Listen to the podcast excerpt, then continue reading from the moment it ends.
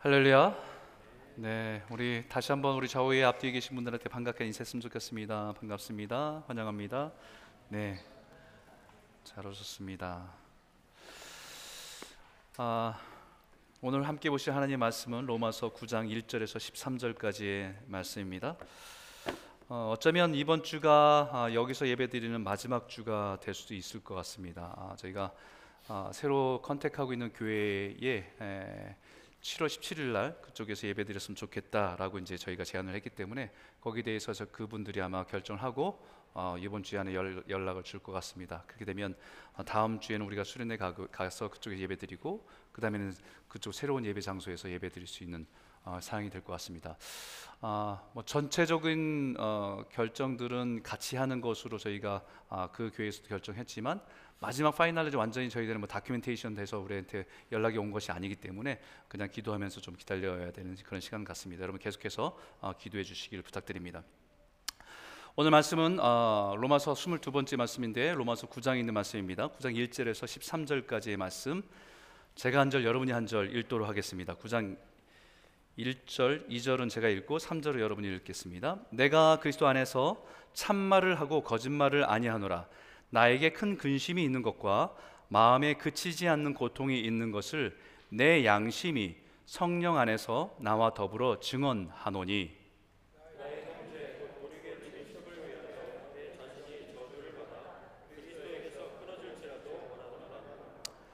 그들은 이스라엘 사람이라 그들에게는 양자됨과 영광과 언약들과 율법을 세우신 것과 예배와 약속들이 있고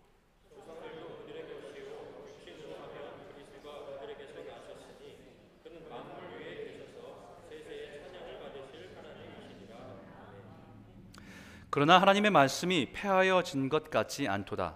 이스라엘에게서 난 그들이 다 이스라엘이 아니요.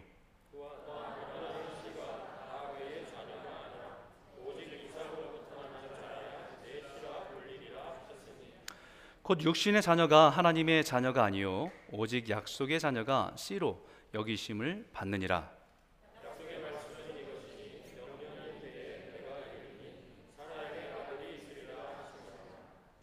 그뿐 아니라 또한 이 리브가가 우리 조상 이삭 한 사람으로 말미암아 임신하였는데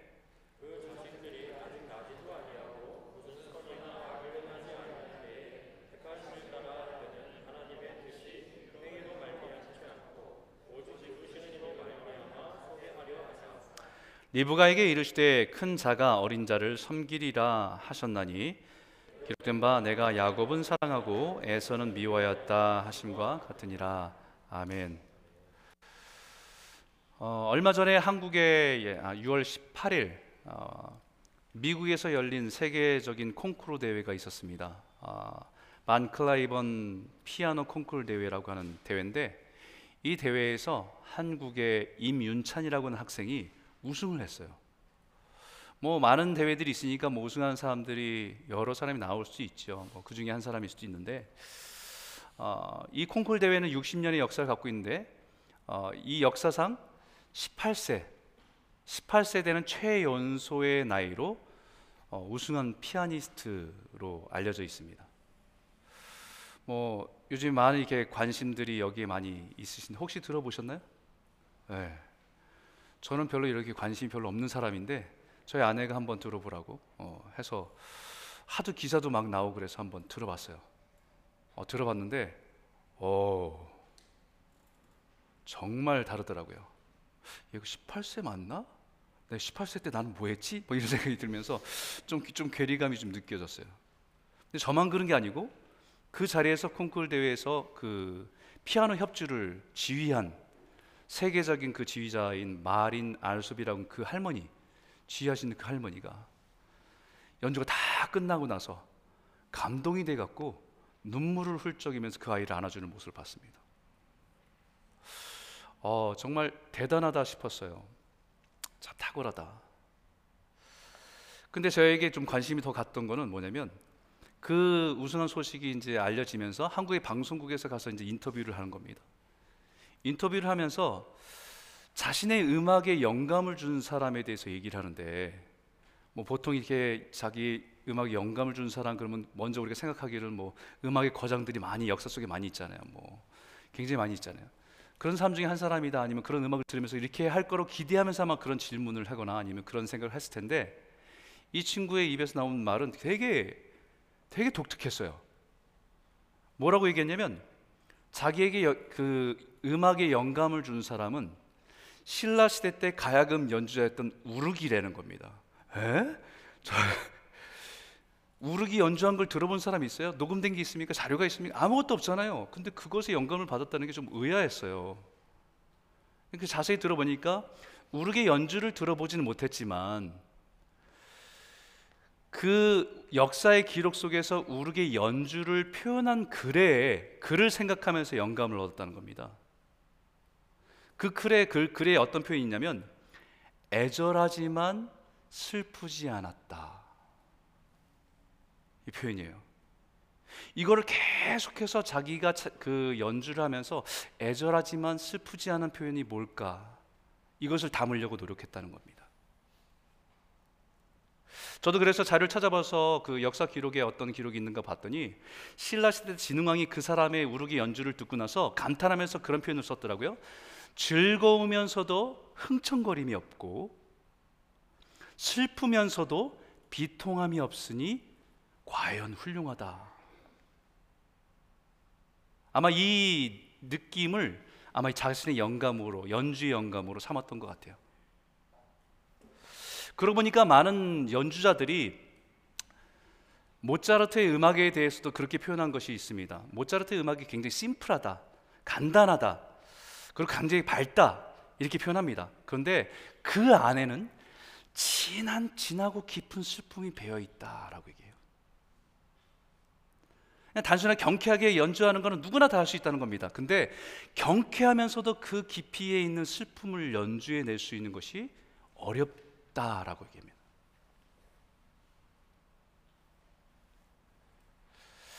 분명 얼굴은 웃고 있는데 눈물을 머금고 있는 거예요. 왜 이런 이야기로 여러분 오늘 말씀을 시작하냐면 우리의 신앙에도 이와 같은 멋과 맛이 있어야 돼요. 우리 사도 바울 사도 바울이 지난 8장에서는 구원의 은혜의 감격과 기쁨을 우리에게 선포했잖아요. 8장 28절에 우리가 알거니와 하나님을 사랑하는 자 곧 그 뜻대로 부르심을 입은 자들에게는 모든 것이 합력하여 선을 이룬다라고 그 믿음의 고백을 했습니다. 인상이 지날 때는 고난이었고 실패였고 눈물이었고 참 힘겼는데 그 시간들 다 지나고 보니까 하나님께서 내 인생에서 가장 선한 것으로 예비하신 과정이었구나라는 것을 확신하고 믿게 됐다는 것이에요. 그것뿐만입니까? 38절과 39절에 내가 확신하노니 사망이나 생명이나 천사들이나 권세자들이나 현재일이나 장래일이나 능력이나 높음이나 기품이나 다른 아무 피조물이라도 우리를 우리 주 그리스도 예수 안에 있는 하나님의 사랑에서 끊을 수 없다라고 하면 이 감격과 기쁨을 선포했습니다. 영어는 이것을 더 분명하게 표현했어요. 오늘의 어떤 두려움도 내일의 어떤 염려도 심지어는 지옥의 강력한 힘, 힘도 하나님의 사랑에서 우리를 끊을 수 없다. 결코 그 사랑에서 우리를 끊을 수 없다라고 하는 감격과 기쁨을 선포했던 것이 로마서 8장입니다. 믿음의 정상이에요. 하나님의 은혜를 마음껏 알고 누리고 경험하면서 확신 속에 선포한 믿음의 고백입니다. 감격과 기쁨이 묻어 있어요. 그런데 바로 9장으로 넘어가면서 이 고백을 하는 겁니다. 같이 한번 읽어볼까요? 함께 읽겠습니다. 시작. 내가 그리스도 안에서 참말을 하고 거짓말을 아니하노나 내게 큰 근심이 있는 것과 마음에 그치지 않는 고통이 있는 것을 내 양심이 성령 안에서 나로 더불어 증거하노니 뭐가 있다고 그래요? 내 안에 큰 근심이 있대요. 그치지 않는 고통이 있대요. 성경은 우리에게 늘 근심하지 마라 말씀하시잖아요. 걱정하지 말라고. 근데 사도 바울이 그렇게 하나님의 은혜를 확신하고 그 기쁨과 감격이 있는데 큰 근심이 있대요. 잠깐 잠깐 인생의 어떤 경험으로 고통하는 것이 아니라 그치지 않는 고통이 있다고 합니다. 마음 한편에서는 예수 그리스도의 사랑 때문에 그 구원의 은혜 때문에 감격과 기쁨이 있는데 한편으로는 슬픔이 복받쳐 올라는 겁니다. 고통이 내 안에 고통스럽게 남아 있는 거예요. 이 모순처럼 보이는 모습이 이 모습이 정말 나를 향한 하나님의 구원의 은혜를 깊이 알고 누리는 사람의 아름다움입니다.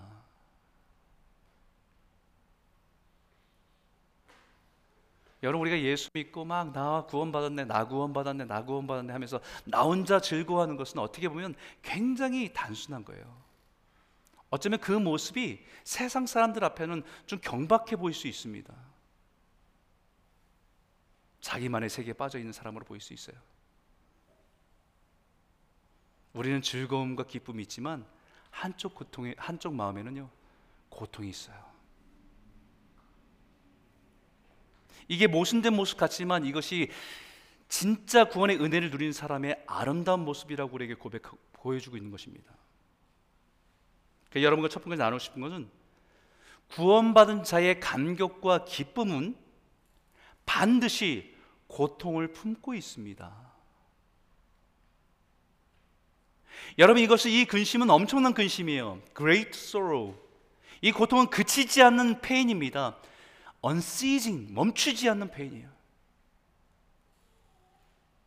이 고통은 사실 바울이 그동안의 마음에 숨기고 인정하고 싶지 않았던 부분일 수 있습니다. 드러내지 않고 감추었던 부분일 수 있어요. 근데 성령께서 이것을 구원받은 자녀 안에 있는 자연스러운 고통인 것을 드러내시는 거예요. 부끄러울 필요가 없이 이것은 자연스러운 것이고 성령님이 우리 안에 주시는 아름다운 모습이기 때문에 이 고통을 구체적으로 어떤 고통인지를 찬절히 이렇게 말합니다. 나의 형제 곧 골육의 친척을 위하여 내 자신이 저주를 받아 그리스도에게서 끊어질지라도 원하는 바로다. 나의 형제 골육의 친척에 대한 영적인 부담감.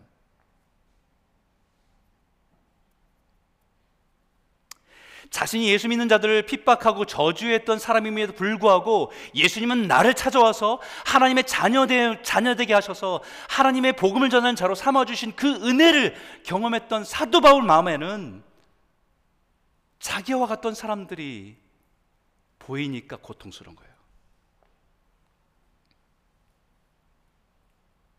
예전에 나도 저랬었는데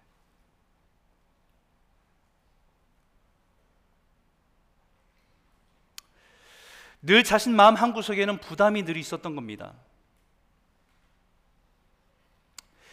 구원의 기쁨과 감격이 더 크고 놀라우면 놀랄수록 그 영광스러움을 느끼고 맛보면 맛볼수록 이 고통은 점점 더 커져가는 거예요. 그치지 않는 고통으로 다가왔다고 얘기합니다. 이 고통은 자신 자신의 몸 안에 흐르는 피로 인한 고통이에요. 피는 물보다 진하다고 하지요. 또 팔은 안으로 굽는다고 하잖아요.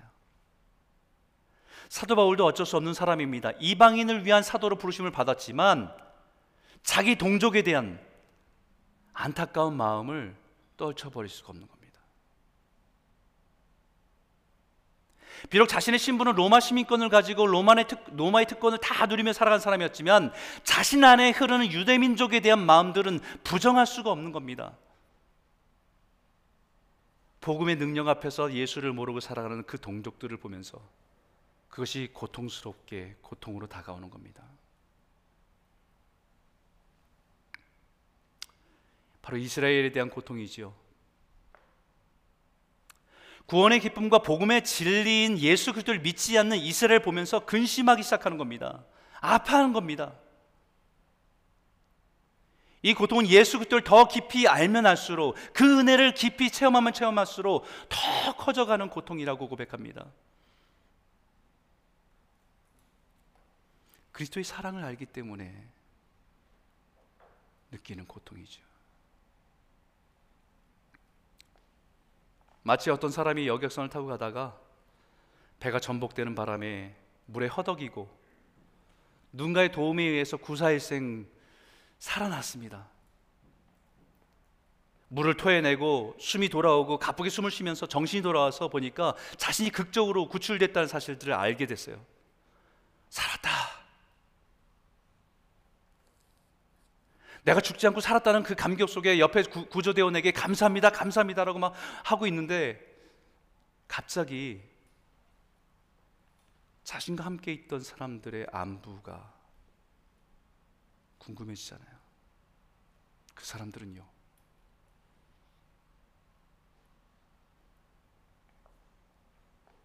그 사람들을 구하지 못했다는 소식을 듣고 기쁨은 사라지고 절망과 고통이 함께하는 겁니다. 기쁨과 슬픔이 공존하는 거예요. 이 아픔에 대해서 이렇게 고백합니다. 내가 그리스도의 저주를 받아서 그리스도에게서 끊어질지라도 원합니다. 저주를 받는다는 말이 여기에 표현이 진짜 이렇게 말했나라고 찾아보니까 진짜 이렇게 말했어요. 아나데마 지옥의 형벌을 받아 음부의 심판을 받아도 이것은 모순이잖아요.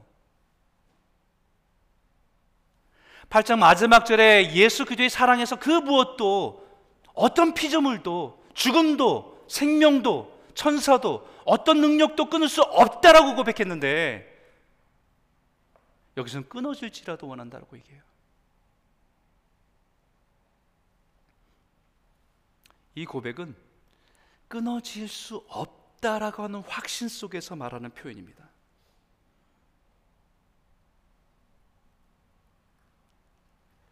우리가 가끔 다른 사람에게 나의 주장이 진실됨을 주장할 때 극단적으로 표현할 때 있죠. 이루어질 수 없는 조건을 걸고 말할 때 있잖아요. 내가 한 말이 거짓말이면 내가 성을 간다. 성 갈 수가 없고 장을 찢은다. 뭐 내가 네 당신의 아들이다. 뭐 이렇게 얘기하잖아요. 될 수 없는 겁니다. 근데 그만큼 자신의 진정성에 대해서 호소하기 위해서 그런 표현을 해요. 이루어질 수 없는 사실에 근거해서 나의 진정성을 강조하는 것입니다. 사도 바울은 진정으로 하나님께서 끊어줄 수 없다는 확신 속에서 그만큼 하나님 내가 그만큼 간절하게 원합니다라고 고백하고 있는 거예요. 사도 바울만 그런 게 아시, 아, 그런 것이 아닙니다. 출애굽기에 보게 되면 모세가 이스라엘 백성들이 우상 숭배에 빠져서 심각한 죄를 범했을 때에 하나님 무섭게 심판하실 때 진노하실 때가 있었습니다. 그때도 이렇게 기도합니다. 이제 그들의 죄를 사하여 주시옵소서. 그렇지 않사오면 원, 원, 원컨대 주의 기록하신 책에서 내 이름을 지워버려 주옵소서.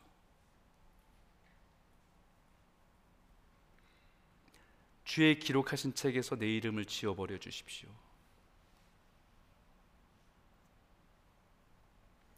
생명의 책에 이름을 썼다가 지웠다 할 수 없다는 사실을 아는 거고 확신하는 겁니다.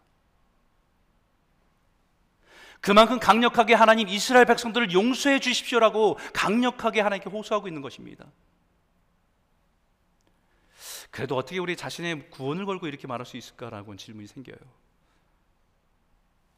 그것은 진정 구원을 누리는 것은 나를 향한 예수님의 마음이 무엇인지를 알기 때문에 말할 수 있는 거예요. 지금 사도 바울과 모세는 주님의 마음을 가진 사람들입니다. 내가 주님의 십자가의 은혜로 구원받은 은혜를 누린 감격과 기쁨이 있는 사람이라고 한다면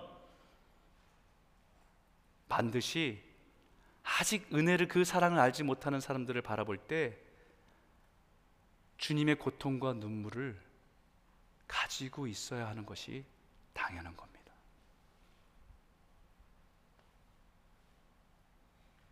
그렇기 때문에 우리 그렇기 때문에 우리가 예수 그리스도의 은혜로 구원을 은혜를 누리고 살아가는 사람이라고 한다면 마땅히 복음에 대한 부담과 책임을 마음에 간직하고 있어야 돼요.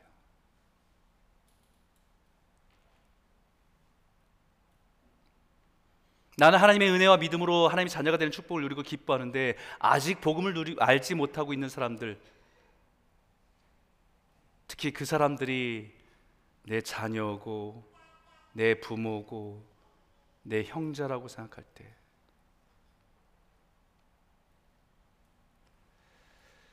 그들을 바라보면서 아무런 안타까움이 없고 고통이 없다고 한다면 그것은 이상한 구원을 받은 거예요. 아, 걔네들은 자네들 자기네 인생 알아서 갈 거야. 이거는 하나님이 우리에게 주신 구원의 마음이 아니에요. 당장에 내가 어떻게 할 수는 없지만 이 고통은 내가 인생을 마치는 그날까지 나에게는 고통입니다. 하나님 어떻게든 간에 그 사람에게 하나님의 사랑을 보여주셔서 하나님 이 감격과 은혜 속에 들어올 수 있도록 하나님 은혜를 베풀어 주십시오라고 하는 것은 내가 숨이 끊어지는 날까지 가지고 가야 되는 근심이요 고통이기 때문입니다. 진정한 구원의 은혜와 감격과 있는 사람이라고 한다면 우리 안에 이 고통이 있어야 돼요. 그것은 지극히 자연스러운 모습이고 아름다운 하나님의 자녀의 모습입니다. 마치 모순된 것처럼 보이지만 사랑하는 성도 여러분 구원의 은혜의 감사와 기쁨 그리고 영혼을 향한 고통과 눈물이 아름답게 우리 안에 이루어져서 그것이 복음의 열매로 구원의 열매로 생명의 열매를 맺어 가시는 귀한 성도님들 다 되시길 주 이름으로 축원합니다. 두 번째 여러분과 나누고 싶은 주제는 이거예요. 구원받은 자의 축복과 특권. 하나님의 자녀 삼으신 사람들에게 주시는 은혜와 특권들이 있어요. 이 특권과 축복은 반드시 사명이 있습니다. 4절 5절인데 한, 목, 한 목소리 한번 같이 한번 읽어볼까요? 함께 읽겠습니다. 시작. 저희는 이스라엘 사람이라 저희에게는 양자됨과 영광과 언약들과 율법을 세우신 것과 예배와 약속들도 있고 조상들도 저희 것이요 육신으로 하면 그리스도가 저희에게서 나셨으니 저는 만물 위에 계셔 세세의 찬양을 받으실 하나님이시니라 아멘. 사도 바울이 자신의 동족인 이스라엘 백성들을 생각하면서 가슴에 그치지 않는 고통이 있는 이유입니다. 왜냐하면 하나님께서 이스라엘 백성들의 허락하신 것들이 굉장히 많기 때문에 그래요. 그들에게 허락하신 특권과 특혜가 축복이 너무나 큰데 지금 하나님을 알지 못하고 하나님 예수 그리스도를 십자가에 못 박은 그들을 볼 때 너무 답답하고 아픈 거예요. 뭐가 있냐면 첫 번째 양자됨입니다. 어덕트한 거잖아요. 하나님의 자녀로 삼아 주신 거잖아요. 탁월해서 대단해서 힘이 있어서 강해서가 아니라 아무 무능력하고 작은 민족이었던 이스라엘 백성들을 내 백성으로 삼아 주신 은혜가 양자됨이에요. 두 번째는 영광입니다. 하나님이 그들 백성 가운데 임하셔서 하나님의 영광 가운데 신의 생 가운데 임하시는 것을 경험했어요. 그들이 광야를 지날 때 구름 기둥과 불 기둥으로 하나님이 우리를 인도하시는 것을 보았습니다. 그 영광을 맛보았습니다. 세 번째는 언약이 있어요. 하나님께서 아브라함을 통해서 주신 약속을 하나님의 믿음의 백성을 삼아 주시고 그들에게 약속하신 땅을 향해서 나아가도록 그들에게 약속 주셨어요. 네 번째는 율법이 있습니다. 하나님의 뜻이 무엇인지를 다 드러낼 수 있도록 우리에게 율법을 주셨어요. 다섯 번째는 예배가 있습니다. 그 하나님께 다가갈 수 있도록 그 임재 가운데 나아갈 수 있도록 초청하시는 예배라고 하는 것을 그들에게 허락해 주셨어요. 여섯 번째 약속이 있습니다. 하나님의 백성으로 살아가는 하나님의 축복의 약속들을 그들에게 주셨어요. 일곱 번째는 조상이 있습니다. 이미 믿음으로 살았던 아브라함, 이삭, 야곱, 모세와 같은 위대한 조상들이 믿음으로 살았던 사람들을 보면서 믿음의 조상들을 보여주셨어요. 끝으로는 가장 중요한 특권이에요. 그 민족에서 예수 그리스도가 나오는 축복을 주셨어요. 우리의 족보 속에서 우리의 가문 속에서 어떤 장군이나 대통령이 나타나도 그것이 매우 자랑스럽고 영광스러운데 인류를 구원하시는 예수 그리스도가 그 민족에서 나왔다는 것은 엄청난 특별한 축복을 누리고 있다는 거예요. 근데 문제는 그렇게 놀라운 축복과 특권을 누린 이 민족이 하나님 아들을 거부하고 십자가의 못을 박았습니다. 오히려 예수 그리스도를 거부하고 교회를 핍박했습니다. 제일 먼저 복음을 받아들이고 할 복, 복음을 받아들여야 될 사람들이 복음의 원수가 되었습니다. 이런 자기의 백성을 생각할 때마다 사도 바울은 가슴이 아픈 거예요.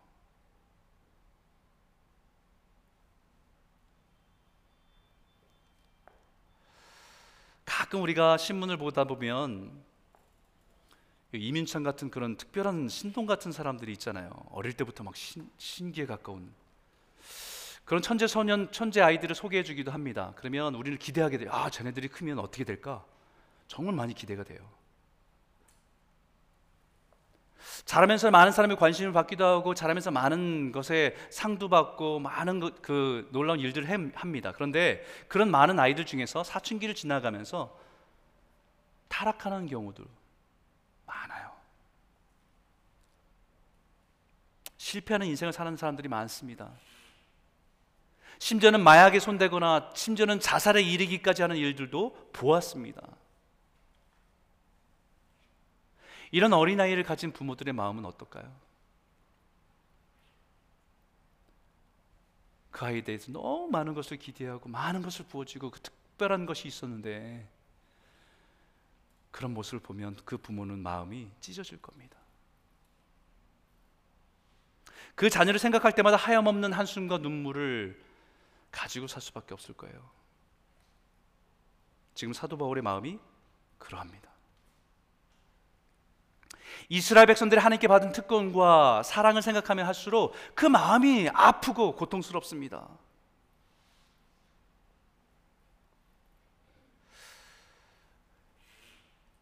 그러면 우리가 이 이런 이스라엘 백성들이 이렇게 되고 이방인은 우리에게 복음이 우리에게 들어와서 우리가 하나님의 자녀가 되었어요. 그렇다면 우리는 질문이 하나 생기죠. 그러면 하나님께서 이스라엘 백성들을 버린 건가? 이 질문이 우리에게도 너무 중요합니다. 왜냐하면 우리도 하나님의 선택받은 백성으로 살아가는 은혜를 누렸지만 우리의 실수와 죄로 인해서 버림받을 수 있다라고 하는 말이 될 수 있기 때문에요. 거기에 대해서 이렇게 단호하게 대답합니다. 6절과 8절인데 그러나 하나님의 말씀이 폐하여진 것 같지 않도다. 이스라엘에게서 난 그들이 다 이스라엘이 아니요 또한 아브라함의 씨가 다 그의 자녀가 아니라 오직 이삭으로부터 난 자라야 내 씨라 불리리라 하였으니 곧 육신의 자녀가 하나님의 자녀가 아니요 오직 약속의 자녀가 씨로 여김을 받느니라. 이스라엘이라고 하는 그 나라와 민족을 하나님께 선택하신 것이 아니라 믿음으로 사는 자를 하나님의 백성으로 삼으신 것이다라고 얘기하는 거예요. 그럼 왜 하나님께서 왜 이스라엘 백성들을 포기하고 이방인을 선택한 것일까? 하나님께서 마음이 변하신 것일까? 아니면 하나님의 이스라엘 백성 이스라엘에게서 나의 백성이라고 하신 말씀을 포기해 버리신 것일까? 아닙니다. 그럴 수 없다라고 얘기합니다. 하나님이 실패하고 변한 것이 아니라 이스라엘 백성들이 자기 스스로의 착각에 빠지고 하나님을 버린 것입니다. 하나님께 그들에게 허락하신 특권과 특혜들을 자신들이 특별해서 가지고 있는 것이라 착각했습니다. 그리고 교만했습니다. 하나님께서 허락하신 특권과 특혜를 가지고 하나님의 영광을 드러내고 구원의 길을 보여야 될 그 사명이 있는데 사명을 감당하지 않고 자신들이 특별하다고 유대 민족이 특별하다고 그 교만함에 빠졌기 때문이에요.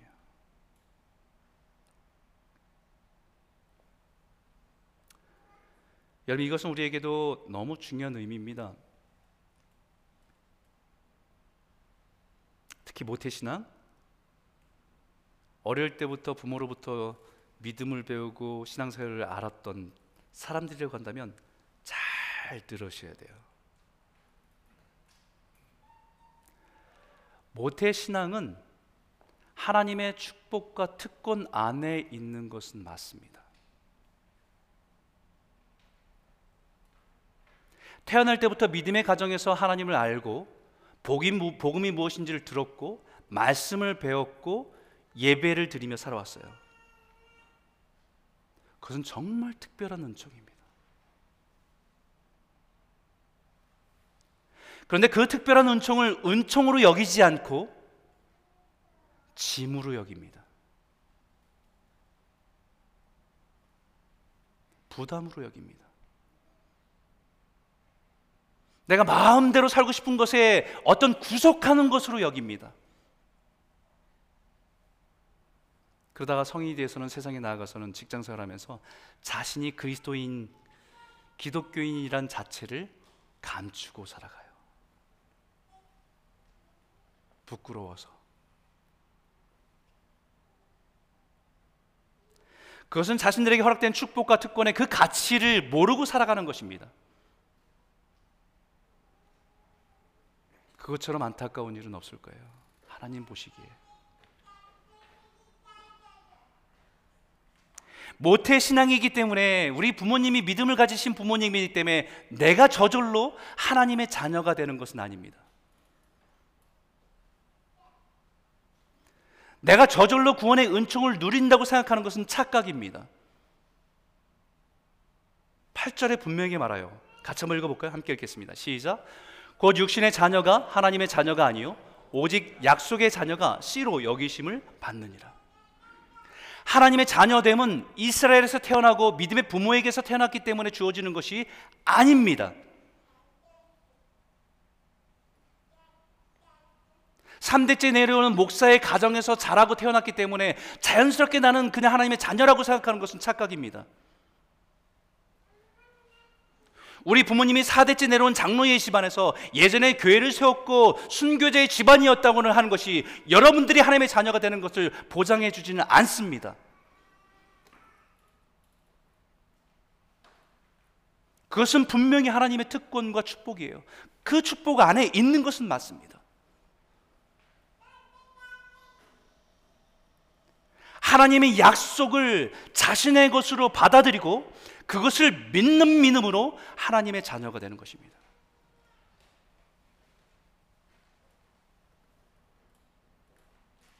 모태 신앙이기 때문에 저절로 하나님의 자녀가 되는 것이 아니에요. 유아세를 우리가 베풀잖아요. 유아세를 베풀고 그 아이에게 세를 베푸는 것으로 그 아이가 구원받는 게 아니에요. 그것은 그 은총 가운데 있는 거예요. 부모님의 믿음 안에서 이 아이가 믿음으로 자랄 수 있도록 이 아이를 책임지고 양육하겠다는 부모의 신앙으로 그 아이에게 은혜를 베푸는 것뿐입니다. 중요한 건 자기의 입술로 예수 그리스도 약속의 말씀을 십자가를 믿음으로 고백하는 것으로 구원받는 거예요.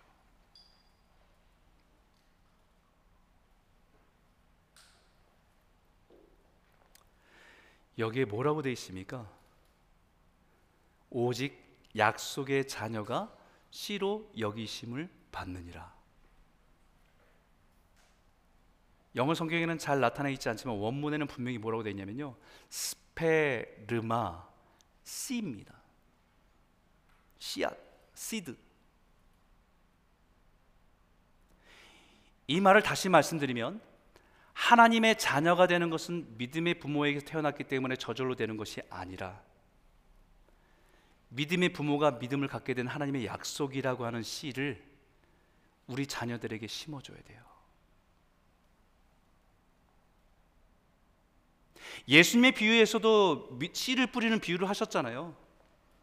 구원을 받는 것은 그 씨가 내 안에 들어와서 열매 맺어서 그 씨가 씨로 인해서 열매 맺는 것이 구원받는 것처럼 믿음의 가정이 있다는 것은 그 부모에게 그 씨를 맡기신 겁니다. 그러면 그 씨를 우리 자녀들에게 심어줘야 돼요. 씨를 가지고 있다는 것이 축복입니다. 그것은 특혜예요.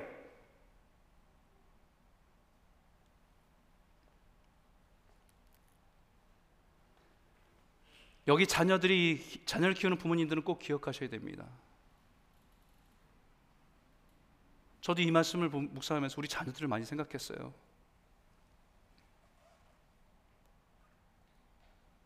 어떤 아이는 제가 봐도 믿음이 분명한 아이가 있고 어떤 아이는 얘네들이 부모가 이렇게 떨어져 있으면 믿음을 지켜갈 수 있을까라고 하는 의심이 들기도 하고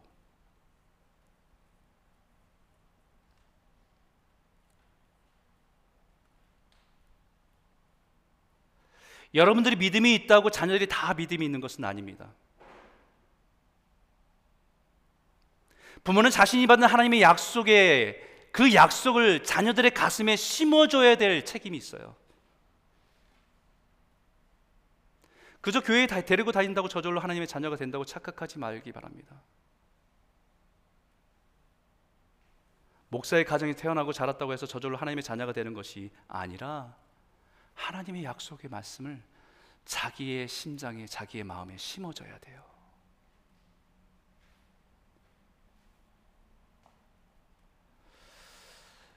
그 복음의 그 약속의 약속의 씨를 뿌려주고 기도로 물주고 열매 맺도록 도와주도록 가정마다 맡기신 거예요.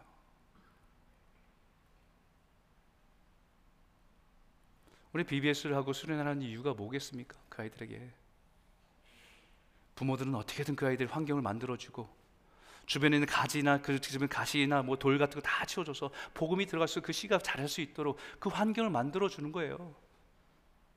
열심히 전도사님 씨를 뿌립니다. 목사님 씨를 뿌립니다. 강사와 씨를 뿌립니다. 어떤 사람, 어떤 애들 그걸 다 튕겨져 나가요. 하지만 또 우리가 그것을 만들어 줄 수 있도록 환경을 제공해 주고 도와주는 것이 부모의 역할이에요.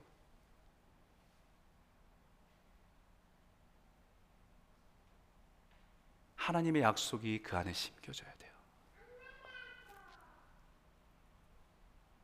똑같은 부모에게 태어났지만 이스마엘은 아니에요. 이삭이 그 씨가 이어졌기 때문에 믿음의 자녀가 된 거예요.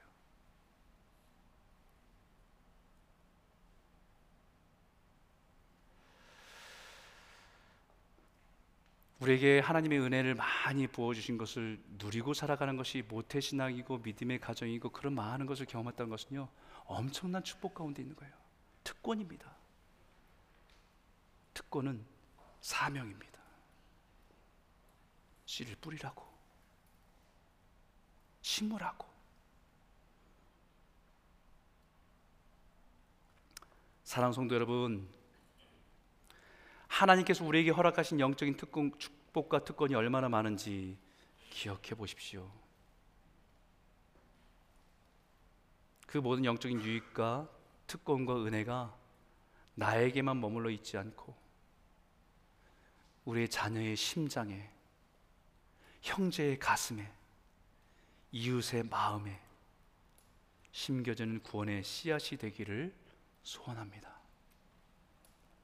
그래서 우리가 주님 앞에 설 때에 이 약속의 씨로 맺은 열매를 가지고 주님께 나아가는 거예요. 그때 풍성한 열매를 가지고 주님 앞에 나아가는 저와 여러분 모두가 되시길 주 이름으로 축원합니다. 우리 기도하겠습니다. 기도할 때 이렇게 기도했으면 좋겠습니다. 하나님, 우리에게 먼저 구원의 감격과 기쁨을 회복시켜 주십시오. 이스라엘 왕이었던 다윗도 범죄했을 때 이 구원의 감격과 기쁨을 다 잃어버렸던 것이 고통이었어요. 영적인 고통이었어요.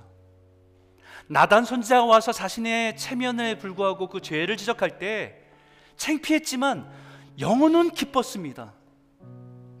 죄를 고백하는 것이 부끄러웠지만 그 영혼은 살아나기 시작했어요. 구원의 기쁨이 회복됐고 구원의 감격이 회복됐기 때문에 살았습니다. 사람들은 왕을 욕했을 줄 모릅니다. 사람은 저렇게 악한 왕이 우리의 왕이냐고 손가락질을 했을지 몰라요. 하지만 다윗은 그 마음에 구원의 기쁨과 감격이 회복됐기 때문에 그 영혼은 살아났어요. 하나님 우리가 피하는 것이 이것입니다. 오늘날 우리가 영적으로 많이 무너졌습니다. 영적으로 많이 게을러졌습니다. 하나님 우리 구원의 기쁨과 감격을 잃어버렸습니다. 내 안에 이것을 회복시켜 주십시오. 죄로 깨어지고 묻어진 우리의 심령을 새롭게 하여 주시기 원합니다. 구원의 감격과 기쁨만 누리고 살아가지 않게 하여 주시고 복음을 듣지 못해서 영원한 형벌과 죽음 가운데 있는 사람들에 대한 주님의 눈물과 고통을 내 안에 감게 하여 주시옵소서. 이미 우리에게 허락하신 많은 영적인 축복을 귀하게 여기며 하나님의 나라의 영광을 위해 사람들께 섬기며 살아가는 복음의 씨를 뿌리는 사람들로 살아갈 수 있도록 우리를 사용하여 주시길 원합니다. 함께 기도하겠습니다. 함께 기도하겠습니다. 하나님 아버지 감사합니다. 하나님 아버지 오늘 이 말씀 속에서 우리가 주님을 바라보며 나아가길 원합니다. 하나님 아버지 구원의 즐거움과 기쁨을 우리가 다시 한번 회복하며 나아가는 은혜가 있게 인도하여 주시고 우리 영적으로 무너졌던 모든 것들을 벗어버리고 주 안에서의 진정한 자유함과 기쁨을 가지고 나아가는 저희들이 될 수 있도록 인도하여 주시옵소서. 하나님 구원의 감격과 기쁨을 잃어버린 지 오래됐습니다. 이것이 너무나 당연한 것이 되었고 메마름과 목마름 가운데 살아가는 우리의 모습 속에서 다시 한번 다시 한번 주님의 십자가의 은혜 속에서 감격과 기쁨으로 살아가는 저희들 될 수 있도록 인도하여 주시옵소서. 하나님 우리 무너진 심령들 다시 한번 새롭게 하여 주시기 원하고 하나님 아버지 우리의 구원의 감격과 기쁨이 하나님 우리 생명을 복음을 가지고 나아가는 자로 살게 인도하여 주셔서 정말 하나님 우리의 피, 우리의 믿음의 가정에 자랐다는 것으로만으로 구원을 얻는 것이 아니라 그들의 생명이 그 믿음의 약속의 말씀이 씨앗을 뿌리고 자람을 통해서 예수 그리스도를 통해서 우리가 생명을 얻는다는 사실을 깨달으며 믿음으로 나아가는 가정들 다 될 수 있도록 인도하여 주시옵소서. 우리에게 허락하신 많은 영적인 특권과 축복들이 우리 안에만 고여 있는 물이 되지 않게 하여 주시고 썩은 물이 되지 않게 하여 주시고 이것이 우리에게 사명이 되어서 복음을 들고 복음의 씨를 들고 세상을 향해 나아가게 인도하여 주시옵소서. 우리 주변에 있는 아버지 형제와 자녀와 부모와 모든 아버지 사람들에게 그들을 바라보면서 이 구원의 기쁨과 함께 알지 못하는 그들의 소망이 없는 그들을 바라보면서 우리 안에 예수님의 마음에 고통이 있길 원합니다. 예수님의 마음에 눈물이 있길 원합니다. 그 마음을 가지고 나아가는 저희들 될 수 있도록 인도하여 주시옵소서.